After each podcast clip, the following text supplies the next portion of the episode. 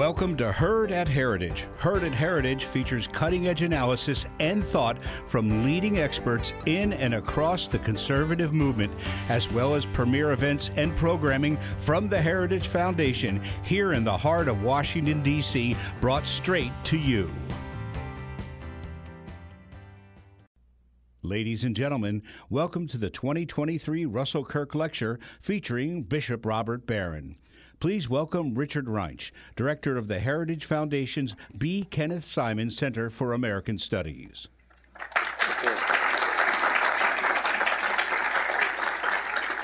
Well, welcome to the B. Kenneth Simon Center's 2023 Russell Kirk Lecture, featuring Bishop Robert Barron of the Diocese of Winona, Rochester, Minnesota. I have the task of introducing Bishop Barron tonight, a task made difficult by the fact that his publications, media presence, teaching, and leadership exemplify faith and reason, courage and humility, along with tremendous insights into our cultural situation and how we might best engage it. What is true for me, and I know for many of you in attendance tonight, is that his writings and lectures and videos and podcasts and interviews have become our regular companions, instructing us in the Gospels the Old Testament prophets, Catholic social thought, the meaning of great literature and philosophy, contemporary culture, and of course, the finer points of Catholic doctrine. So tonight, Bishop Barron will address the topic of the breakdown of the Tocquevillian equilibrium.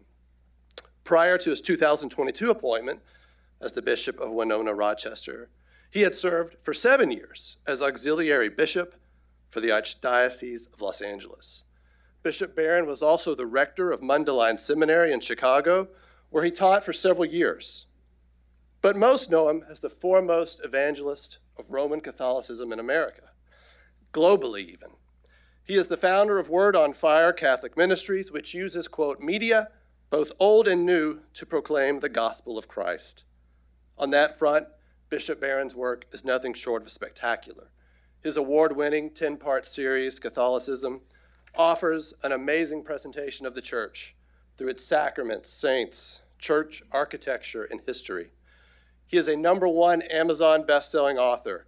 He has published numerous books, essays, and articles on theology and the spiritual life. Bishop Barron's website, wordonfire.org, reaches millions of people each year, and he is one of the most followed Catholics on social media. His YouTube videos have been viewed over 90 million times. But what is noteworthy in this regard is the quality and manner of his engagement. He is at the forefront of the effort to reconnect the so called nones, or persons of no religious faith, to Christianity, a segment of Americans that grows every year, a phenomenon not limited to Roman Catholicism, and one that is slowly changing our country, and not for the better. What Bishop Barron stresses is that the most significant cause of the growing affiliation of nones is that they were never taught seriously their faith to begin with. Translation This is an important business. In an age of unbelief, if not hostility towards Christianity, Bishop Barron urges the recovery of the church fathers, the Bible, the lives of the saints, classical philosophy and literature, and the record of learning in the church that stretches over centuries. Bishop Barron responds to the new atheists that he agrees with them in terms of the God they dismiss in their arguments. He too doesn't believe in a God who is merely the highest being or the topmost item in the universe, a God that succeeds by making us his puppets or demanding irrational belief. God, Bishop Barron argues, is transcendent, the creator through whom everything comes to be in the world that God is the sheer act of being itself. The fear is that God wants to dominate us and diminish us through controlling us. He asks, what if it's the exact opposite? Bishop Barron repeatedly quotes the second century saint, Saint Irenaeus of Lyon's observation, quote, the glory of God is man fully alive. We become what we love and what we praise. Right praise manifests itself in a well ordered, joyful, and flourishing life. In a recent interview with Jordan Peterson, Bishop Barron was repeatedly asked why so many in Western countries continue to fall away from religious belief, including Catholicism. Why are you in? Peterson inquired. And Bishop responded that his sense of mission in life was fired for him at an early age. The culprits were Thomas Aquinas' cosmological argument for the existence of God and Thomas Merton's wonderful book, Seven Storey Mountain. In their own way, these authors had summoned him to a profound mission for his life. The third part of Bishop Barron's answer offered the example of Father Walter Ciszek, the young American priest who spent 20 years in Soviet prison camps, 15 of those years in Siberia. As a young seminary student, he heard Pope Pius XI's call, quote, for heroes to go into Russia, and he decided to train for that mission. But following that call led to severe consequences for him. And in his book, With God in Russia, Father Ciszek said that the two decades he spent in prison involved accepting God's will and doing what good he could. He decided to, quote, be Christ and bear the sufferings around me. He blessed Russia when he was finally evacuated. But we too need heroes to go into many areas, pursuits, and disciplines to save our country, to recreate the world with the seeds of renewal and there is no one better to instruct us in that call than Bishop Barron. Welcome.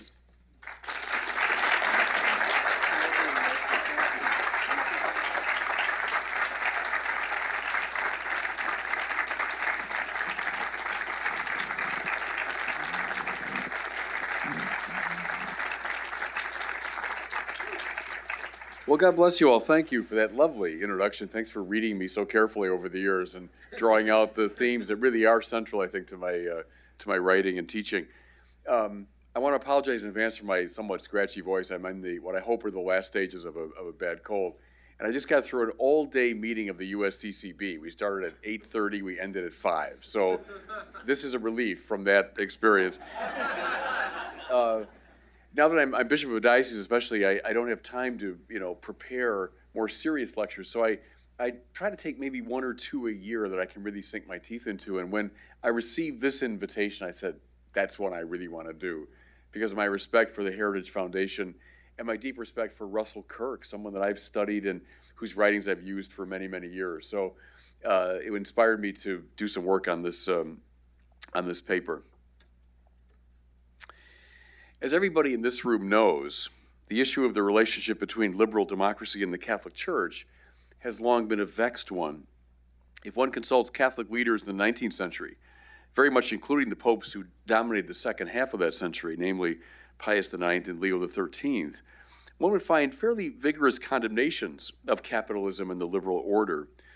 Moreover, if one surveyed the writings of leading figures within the American polity of that same century, one would discover sharply worded critiques of Catholicism as a system alien to the American way of life. For a particularly good example, take a look at Ulysses S. Grant's appraisal in 1875 that Catholicism could prove more divisive in America than the Confederacy itself had been. And if one harbors any doubts whether this attitude survived well into the 20th century, one need look no further than the ruminations of Woodrow Wilson and the warnings of a slew of cultural leaders at the prospect of a Catholic president in 1960.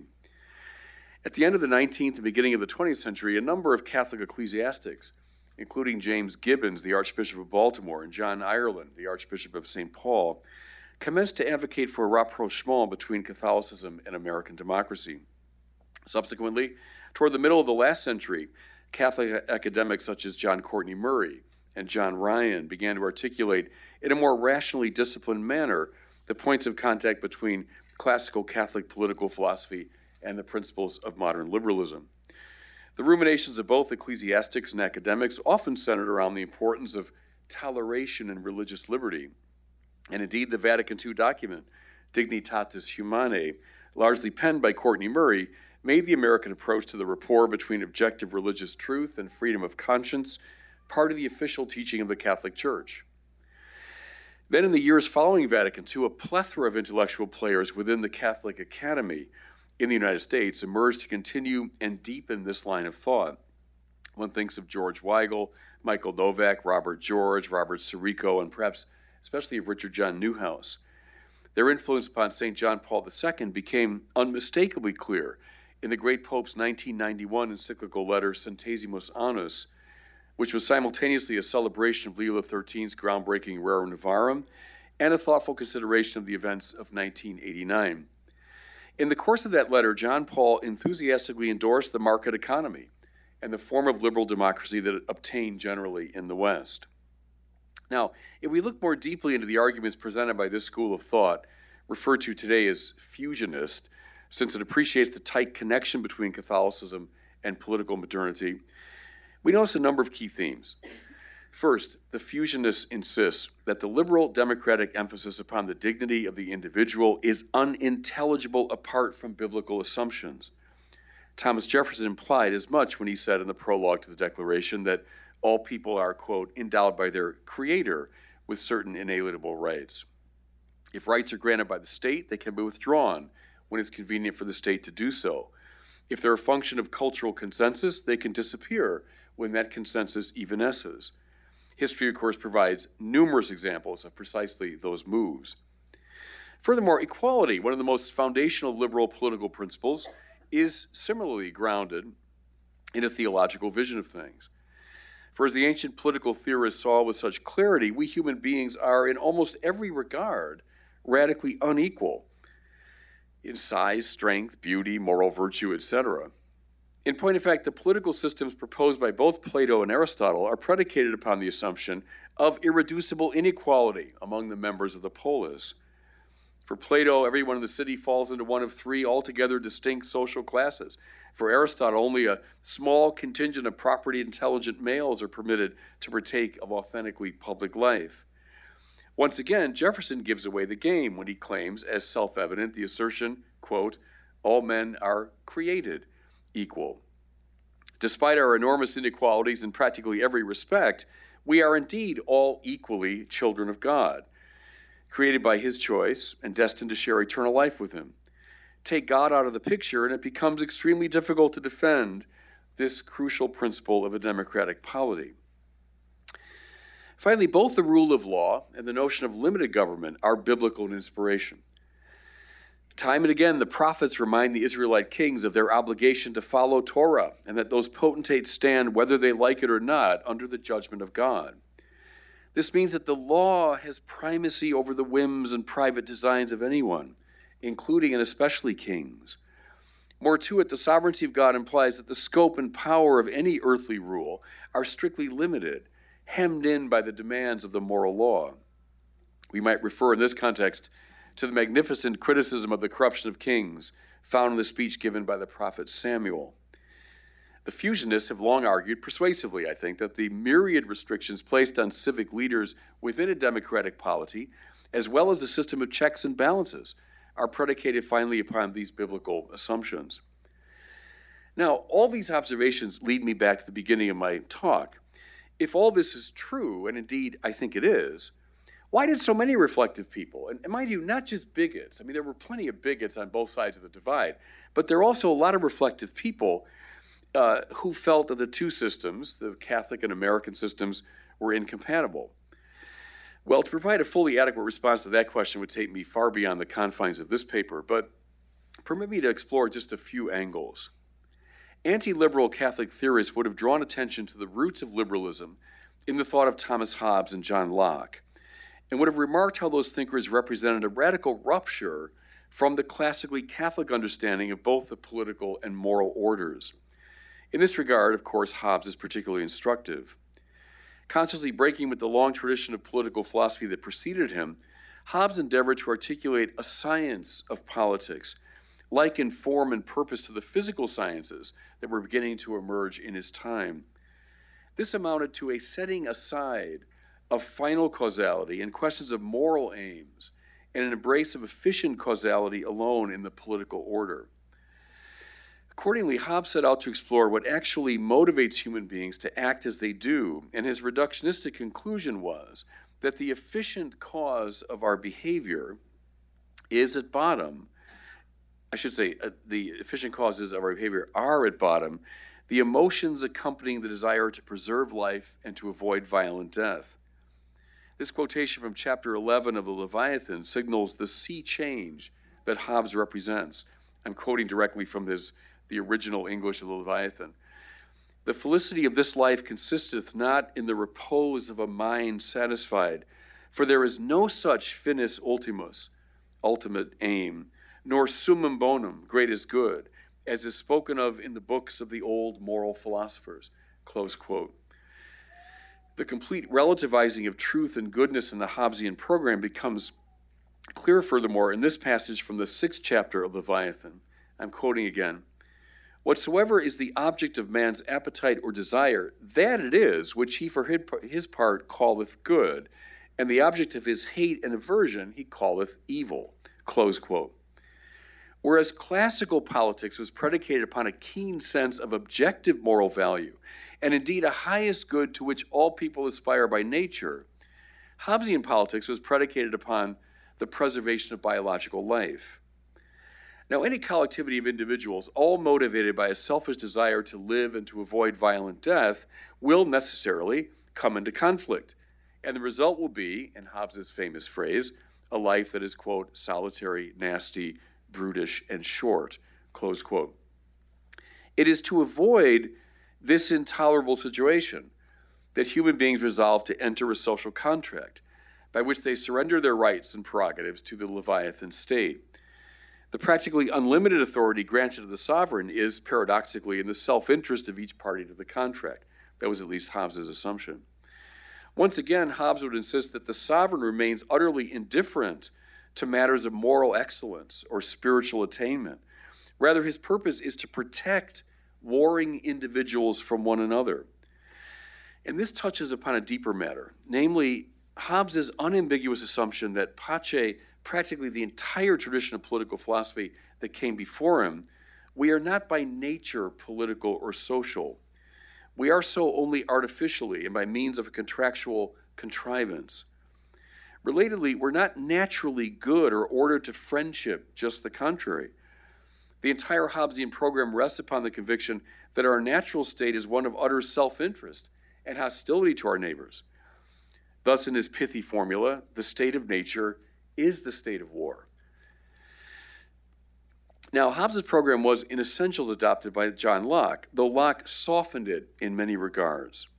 For instance, he opined that a kind of natural moral law obtained even in the pre political state of nature, and he held that one exited that state by means of two contracts, not one as in Hobbes, thus allowing for the possibility of rebelling against a corrupt state without reverting ipso facto into the state of war. That was decisive for Jefferson. But the amoral, non teleological conception of political life remained in place. Thus, for Locke, rights are but a function of our desire to preserve life and avoid violent death. In his language, we have the right to those things that we cannot not desire, namely life itself and its necessary concomitants, liberty and property. Any sense of a transcendent good to which human life is properly ordered, or of a common good that goes beyond the mere physical well being of the members of the political society, is in the Hobbesian manner missing. The government which secures these rights remains, if I might put it this way, protective rather than directive. This citation from Locke's letter on toleration is apposite here. I'm quoting now from Locke. The Commonwealth seems to me to be a society of men constituted only, and that's his, his own uh, italics, only for the procuring, preserving, and advancing of their own civil interests. Civil interests I call life, liberty, and health of the body, and the possession of outward things such as money, lands, houses, furniture, and the like. Close quote. The Lockean suspension of the metaphysical good becomes even clearer when we venture outside of Locke's explicitly political writing and turn to his epistemological masterpiece, an essay on human understanding. In this text, he lays out a revolutionary idea of will as primarily an active power of self determination. Whereas on the traditional reading, a good outside the will prompts that faculty to respond. On Locke's interpretation, the will has ontological primacy and remains undetermined by anything outside of itself. Here's his account. I'm quoting again. For that which determines the general power of directing to this or that particular direction is nothing but the agent itself exercising the power that it has in that particular way. Close quote. In a radical departure from the standard interpretation, Locke holds that the direct object of the will is not a thing, but an action, namely its own. Rather than appreciating the will in the Thomistic manner as extending itself into reality, being lured by the good, Locke effectively shrinks its area of concern. Here's his own extremely clear and illuminating formulation quote, The will or power of volition is conversant about nothing but our own actions, terminates there and reaches no further. Close quote. So concerned is he to maintain the control that the will has over itself, Locke argues that the self, quote, not only begins its act of will from itself alone, but that movement likewise ends exclusively in the self as the will's proper object, close quote. We're, we're a, a continent away from, from someone like uh, Aristotle or Aquinas in that. Whatever connection eventually obtains with the world outside of the dynamics of the will remains secondary and extrinsic, subordinate to the sovereignty and sufficiency of the choosing self. Now, this treatment of the thought of Locke permits me to quote the man for whom this lecture series is named. Throughout his career, Russell Kirk remained disquieted by the manner in which Locke departed from the classical political tradition. Instead of being created in the image of God, man is, on Locke's interpretation, simply homo economicus. And his purpose is not to do the will of God or pursue the common good, but rather to protect his property rights. I'm quoting Kirk now. There is, he concluded, no warmth in Locke and no sense of consecration, and utility, not love, is the motive of Locke's individualism. Close quote. That's Russell Kirk. So, what was concerning to many Catholic theorists of the 19th century, and again, not just anti modern, you know, bigots, was precisely this Hobbesian Lockean reductionism regarding political life, which they saw on display in the most important of the founding documents of our country.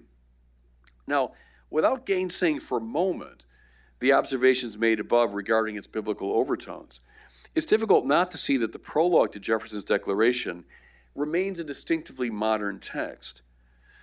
First, the conventional artificial nature of the political enterprise is defended as well as fundamentally Hobbesian Lockean view of the rights that government is invented to defend. To be sure, Jefferson has adjusted the Lockean triplet of life, liberty, and property to life, liberty, and the pursuit of happiness. But that adjustment only confirms the manner in which Jefferson departs from classical political thought. For the great Western philosophical tradition, the determination of what constitutes objective happiness was perhaps the major preoccupation. Think of Aristotle's treatment of virtue in relation to eudaimonia in the Nicomachean Ethics. Think of Plato's subtle phenomenology of the good in a variety of his dialogues. Think of Aquinas' exhaustive analysis of beatitudo, happiness, at the commencement of the Prima Secundae of the Summa. In all three of those thinkers, the objective good was construed as the determining factor in the establishment of a just social order. But in Jefferson, in a typically modern way, all this is left to the self determination of the individual subject. The pursuit of happiness, rather than happiness itself, taking pride of place. These worries of 19th and 20th century figures are taken up by several Catholic scholars today who question the philosophical underpinnings of the American founding. One thinks of, among others, Adrian Vermeule, Patrick Deneen, and D.C. Schindler all these philosophers maintain that the distinctively modern or post Christian metaphysics, informing the political speculations of the founders, compromises the practical arrangements that they put in place. So the question naturally arises who has this at least relatively right? The fusionists, whom I was praising earlier with complete sincerity, or these neo integralists who might be more sensitive to the issues I've just been raising? Is American style liberalism compatible with or repugnant to Catholic Christianity? Now, an adequate answer to that question would take me, again, far beyond the confines of this presentation. But at the risk of sounding a, a tad facile, I'd venture to respond both. My position is the, the American polity is fundamentally modern in form and inspiration, but remains conditioned by certain deeply held religious assumptions. It's a Hobbesian Lockean system, but with overtones of the Christian worldview that still haunted the minds of the founders, and perhaps more importantly, shaped the souls of the first American citizens. It's that odd sort of equilibrium between a, a modern uh, conception and but but yet this religious undertone. Which leads me to the person I'm I uh, named this lecture for. Um, it, it's almost a cliche to point it out, but no one managed to pick his way through this intellectual thicket more perceptively or creatively than the 19th century French diplomat and political philosopher Alexis de Tocqueville.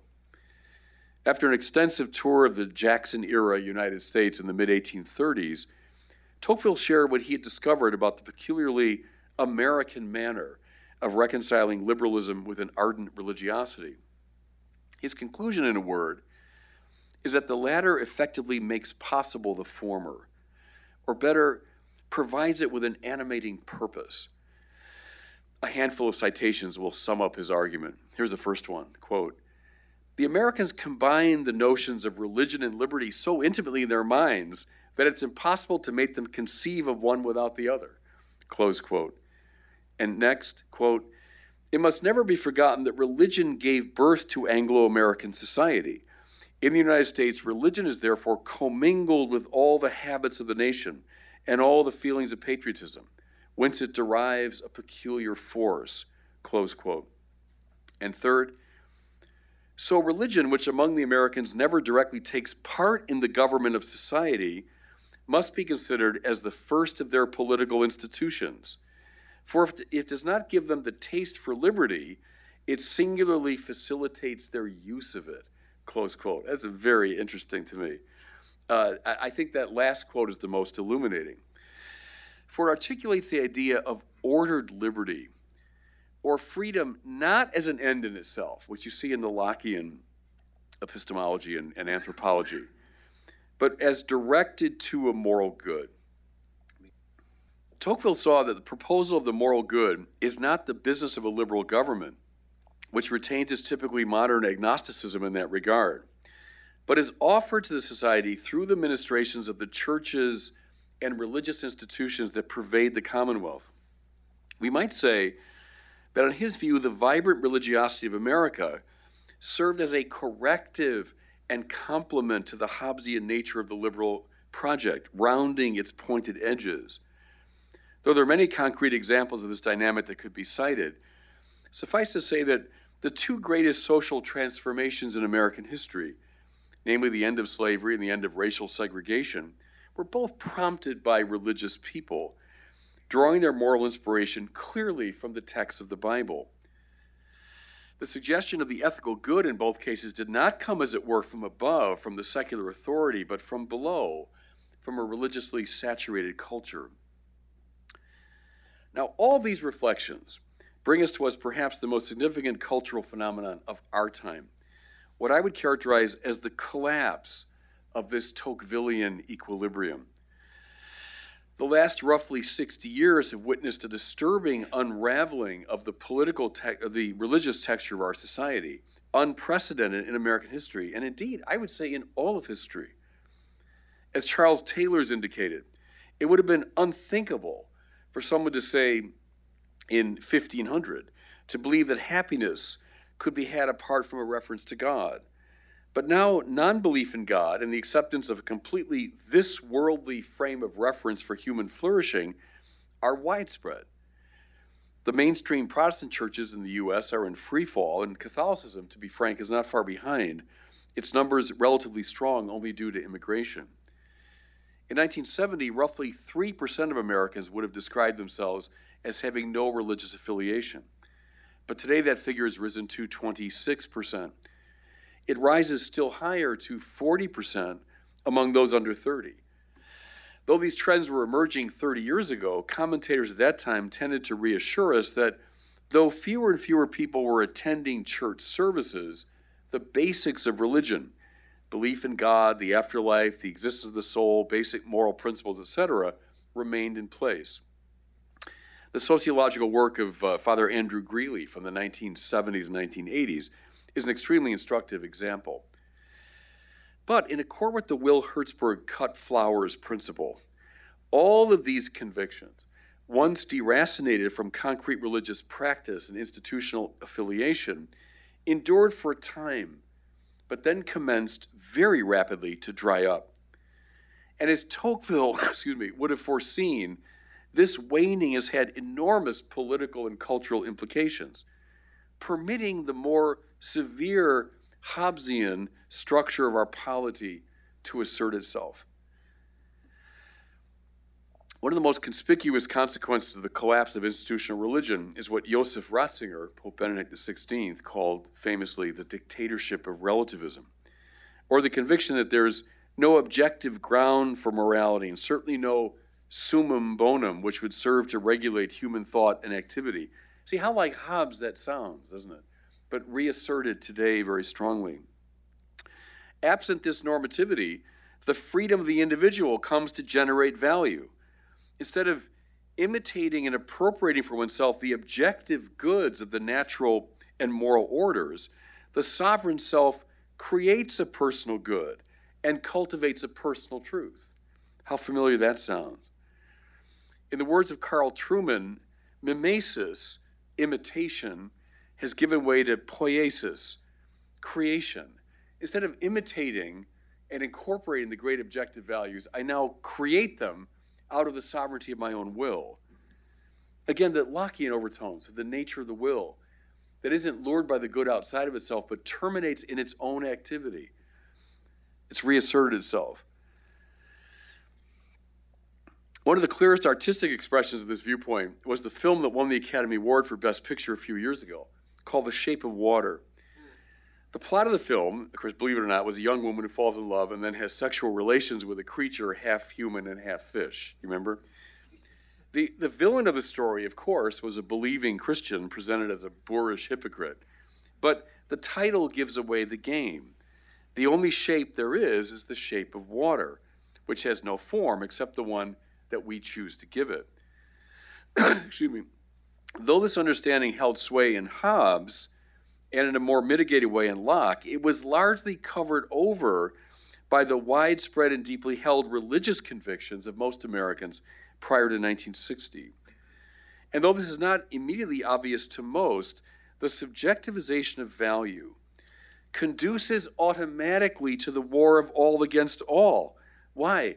For there's no common point of reference, no transcendent set of norms to which all people in common can submit themselves but only autonomous individuals, atoms with no natural affinity to one another.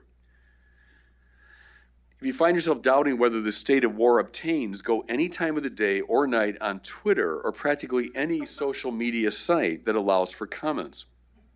Arguments about moral and intellectual matters have largely disappeared from these massively popular venues because authentic argument has to be based upon some sense of shared assumptions and values. All that's left is shouting insults at one another from opposing trenches. Numerous studies have indicated, and this breaks my heart, that young people who frequent social media sites are so often beleaguered, depressed, and suffer from something akin to post traumatic stress disorder. It further supported my thesis that in the absence of religion, the Hobbesianism of the American experiment has reasserted itself. I would draw your attention to one of the principal preoccupations of young people today namely safe spaces, guaranteed by municipal, university, or government authority. What seems to preoccupy many today is once again the protective rather than directive purpose of authority.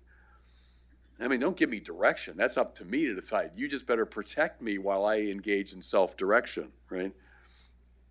It's not at all surprising that many studies have indicated how young people in our country increasingly are suspicious of freedom of speech, increasingly open to more powerful government regulation. Two basic tenets of the Hobbesian program. So, what's the solution? It's facile enough to say that we should go back to the cultural consensus that obtained prior to 1960, which was instantiated through a plethora of mediating institutions. It would, at the very least, take time to build back that structure if that was even possible. I might suggest a first step the recovery of the sense, especially in our young people, of the objectively valuable as opposed to the merely subjectively satisfying.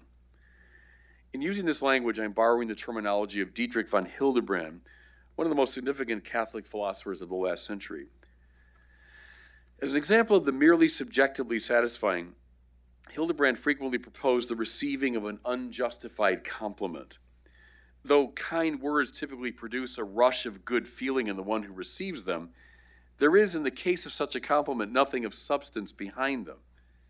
They merely flatter the ego and leave it unchanged and unchallenged. Those empty words simply find their place within the psychological structure of the ego and do no significant spiritual work. But the objectively valuable confronts the one who perceives it and changes him, rearranging his psyche and subjectivity. Dante's Commedia, or Beethoven's Seventh Symphony, or Chartres Cathedral, or the moral heroism of Maximilian Kolbe are not merely subjectively satisfying. It's ludicrous to say that.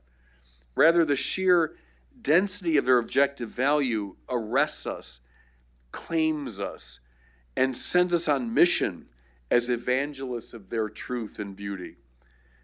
They, they arrest the will, they lure the will, they, they direct and send it. How dull. We're, we're stuck in the little well lighted space of our own ego, creating our own value. What a dull space to live in. The objectively valuable breaks, breaks through the carapace of that sort of self regard. In the presence of such values, we're like the great Israelite prophets. We're placed in the passive voice. We don't so much speak our own truth, but we've heard the word of the Lord. And the connection to God I'm making here is not incidental or decorative, for objective values in the epistemic, moral, and aesthetic orders arrange themselves naturally in hierarchies, which means, as Thomas Aquinas saw so clearly, they are named and understood in relation to that which is of highest possible value, the supreme truth, goodness, and beauty. When Paul introduces himself to the Romans in his famous epistle, he characterizes himself as, quote, called and sent to be an apostle, close quote. A higher power has claimed him and commissioned him. In a word, the objectively valuable gives the lie to the culture of self assertion and self affirmation that so dominates today. Therefore, I think if we want to restore something like the Tocquevillian equilibrium, which gives a liberal democracy its moral and spiritual ballast, we have to resist the shape of water mentality. And we must, with confidence and joy, introduce our young people to the infinitely more interesting world of objective value. God bless you all. Thanks for listening.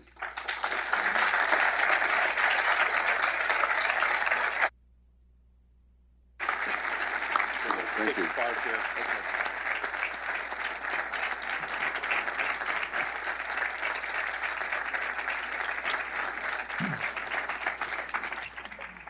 Thanks.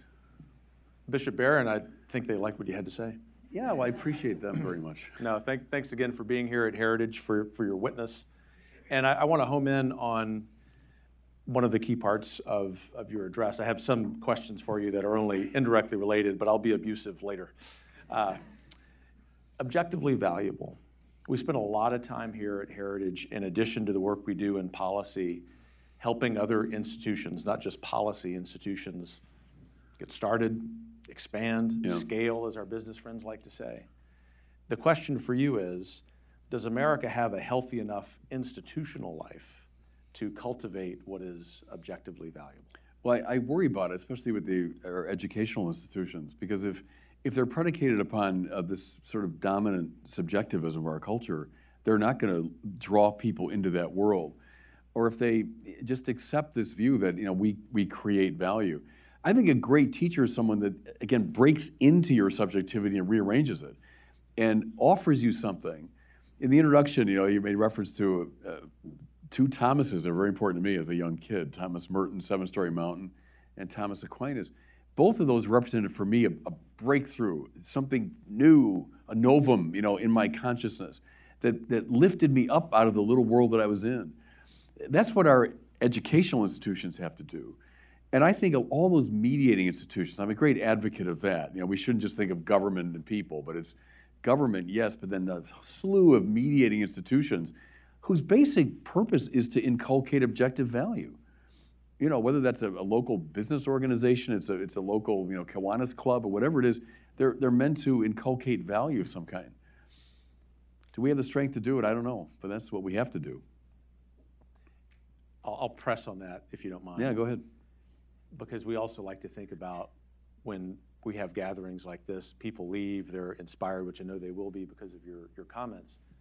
What do we do as individuals? So, I mean, really, pressing on this tonight when our friends are home, tomorrow morning when they're up and they're thinking Bishop Barron made these really good philosophical, historical arguments, but this is what I have been tasked to do to revitalize institutional life. The press is what does that look like for us day to day?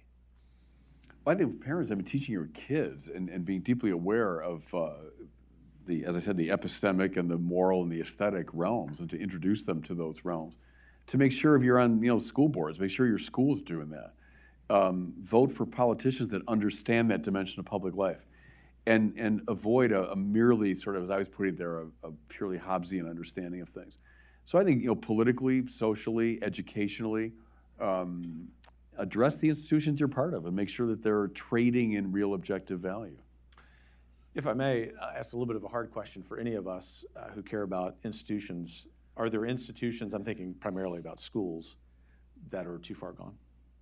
Yeah, there could be some of them. I'm not putting you on the spot. No, honest, there, truly, but there could be, and I, I have friends of mine who have founded schools, you Mm-hmm. know, and there's a whole movement in our country. Think of the uh, the Chesterton academies in the in the Catholic you know world. The people who've taken it upon themselves to invent new educational institutions and have done a good job at it. You know, uh, raised the money and and uh, hired the faculty and the administrators and organized them institutionally. Um, so I admire that. Instead of complaining, you know, do something. Um, and elect. I remember uh, Cardinal George of Chicago, who died what about seven years ago, was sort of a mentor to me. And you know, as a, a major archbishop of this country, he get complaints all the time. You know, why is the church doing more? And uh, how, what's going on? And can't we? And he would say, well, you elected these people. He'd say to the, to the lay people, you elected them. You know, so now take public responsibility in your political life and, and get better people elected. uh, if de, de Tocqueville were here, he would remind us of that too. Yeah. And and speaking of him, I love your concept that you really you pushed on the Tocquevillian equilibrium, and it, it causes me to ask this question.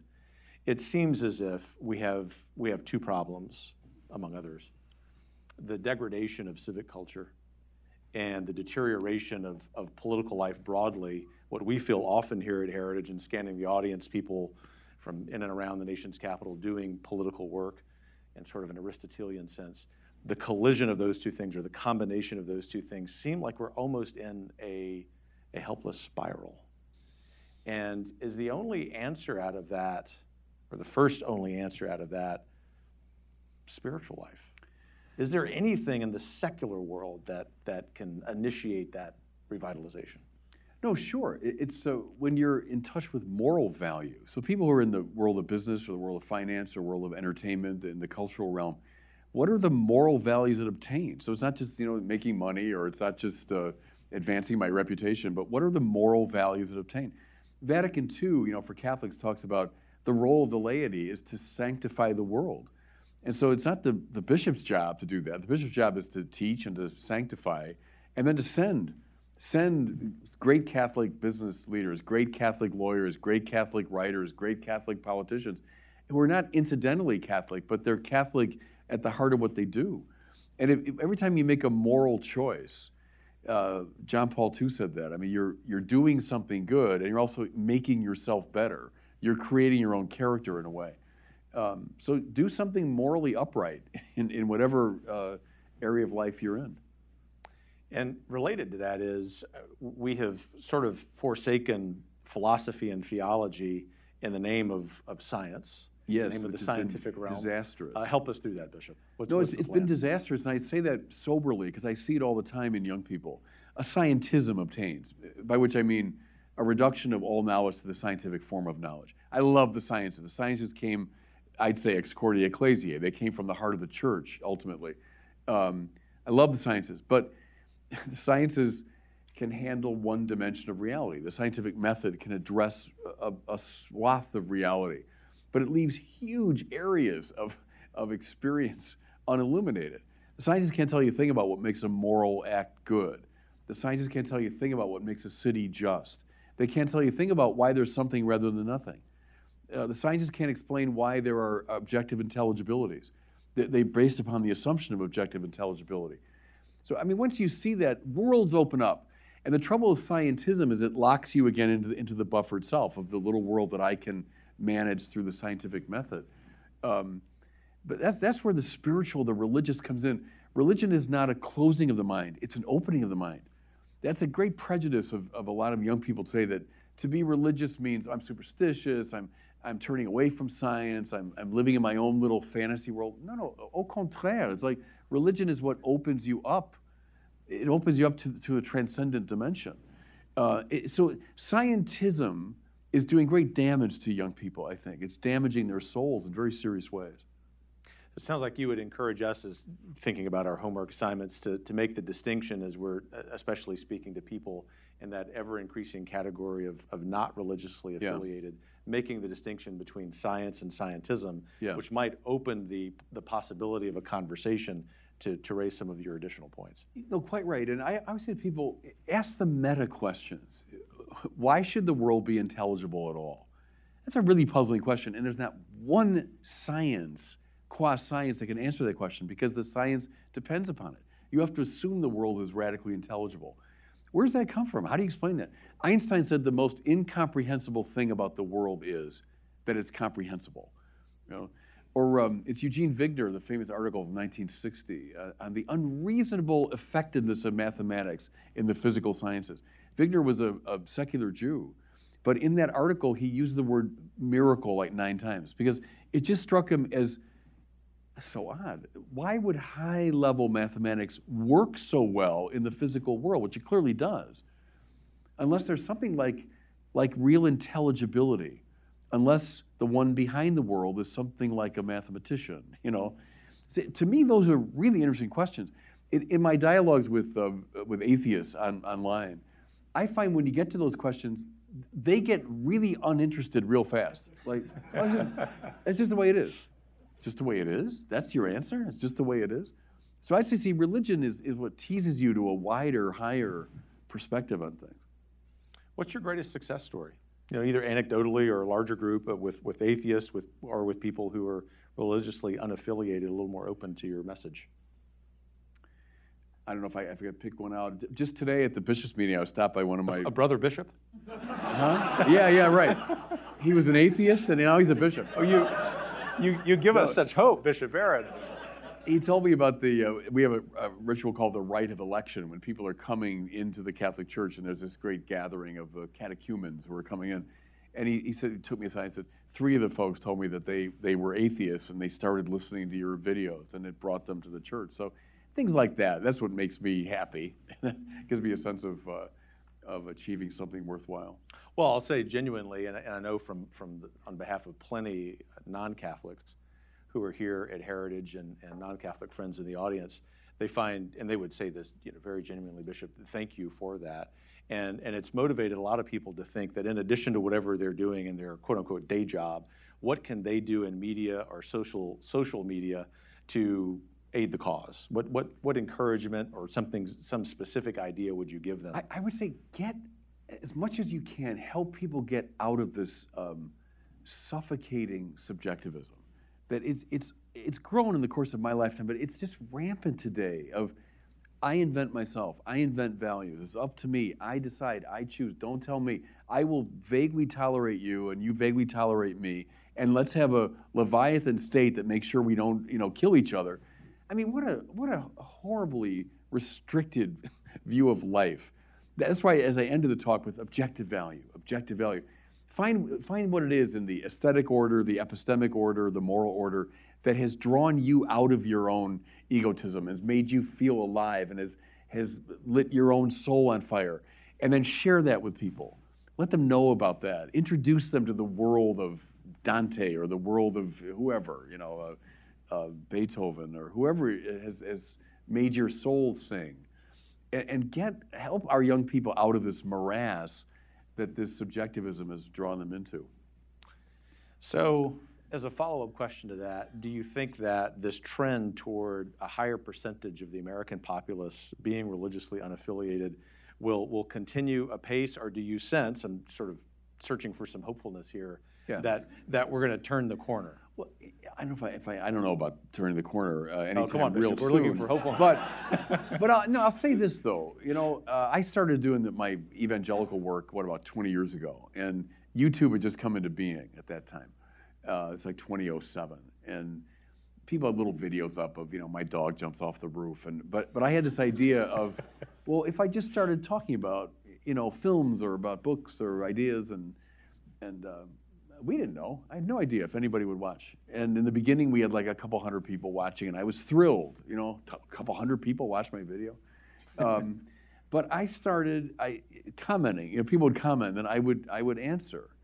And it, usually, it'd come out with some you know sharply critical remark about me or about God or about religion. But all right, all right, I got a toehold though. All right, I, I, you're out there somewhere, and you made an argument. So let me try to answer that argument. Um, and it's now what 125 million views later, and I, I think that's um, a hopeful sign that most people that use, I mean, some are, are devout religious people that would watch, you know, my videos, but a lot of them still would be, I'd say, young people searching. I don't know if you know this this young fellow. He's like uh, Christopher Hitchens Jr. His name is Alex O'Connor, and he's a, from Oxford. Young guy, very bright, very articulate, and he's called the uh, cosmic skeptic, and he's a just an arch atheist. I've been on twice with him now, and uh, love those conversations. You know, so I, I do think there's great hope if we can um, speak in a in a you know rationally compelling and passionate way about the things of God. I think people will catch that fire with uh, great cheerfulness, right?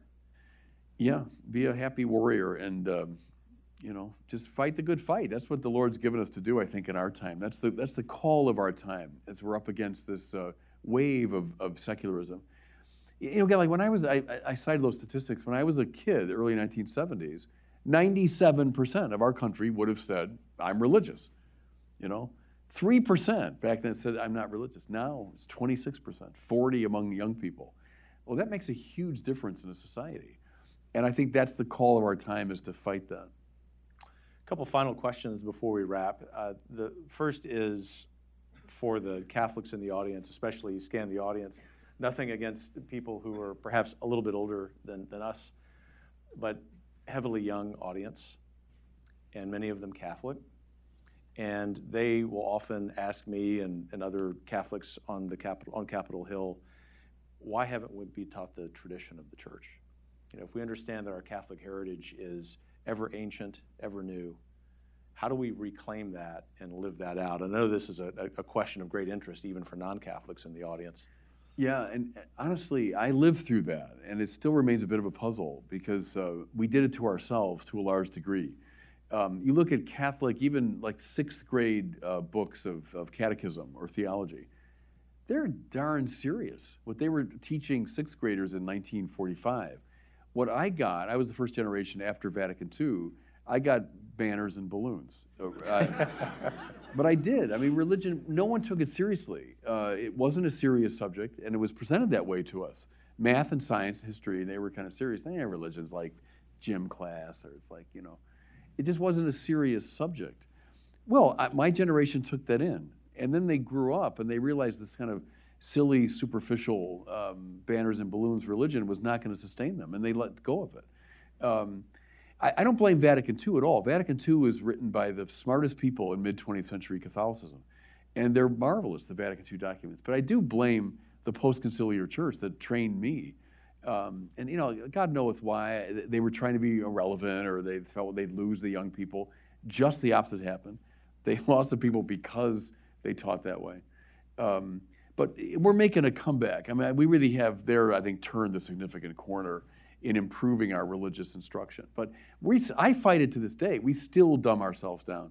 And I've been railing against dumbed down Catholicism for decades now. It was a pastoral disaster.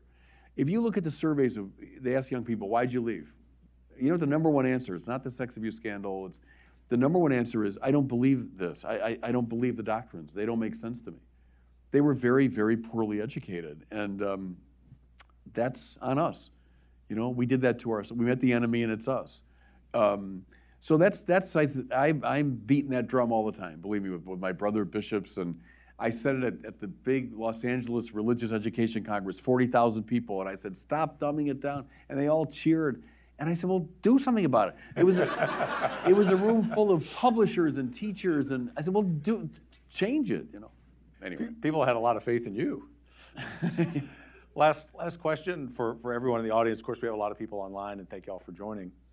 And that is, uh, this is a group of folks who work on Capitol Hill, and even though they're cheerful and hopeful, they sometimes, I can speak on their behalf, are on the brink of despair. Mm-hmm. Meaning, they care deeply about this great republic. They care deeply about their faith. They care deeply even about people with whom they have political disagreements. But on the best day, it's a grind. And on the worst day, it's a lot worse. Yeah. What encouragement do you give us? I remember why you got into it. I mean, remember the early, the earliest moment when you decided this is why I want to get into this life. Because I, I, do. I think public service is a is a beautiful form of life, and to shape the laws that look. I'm an Aristotelian. I mean, law shapes the will, which shapes the, how we choose. Uh, law is always about morality. It's not sometimes about it. It's always about morality. And so you're in the morality business uh, if you're if you're legislating.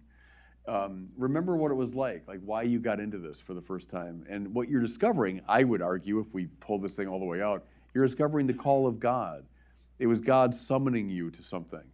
I mean, I, I, I try calling that when I have some days that are like a like a grind. Um, so I'd say to everybody here, remember when God first called you into this form of life, and then do something noble every day. Do something morally, you know, noble every day, um, and you'll get through. Thank you for that. well, we will conclude here momentarily. I'll, I'll, just say before we do that, as we conclude, thank you for being here. Thank those of you who've joined online. It's so great to look out in this wonderful auditorium and see every seat filled and then some.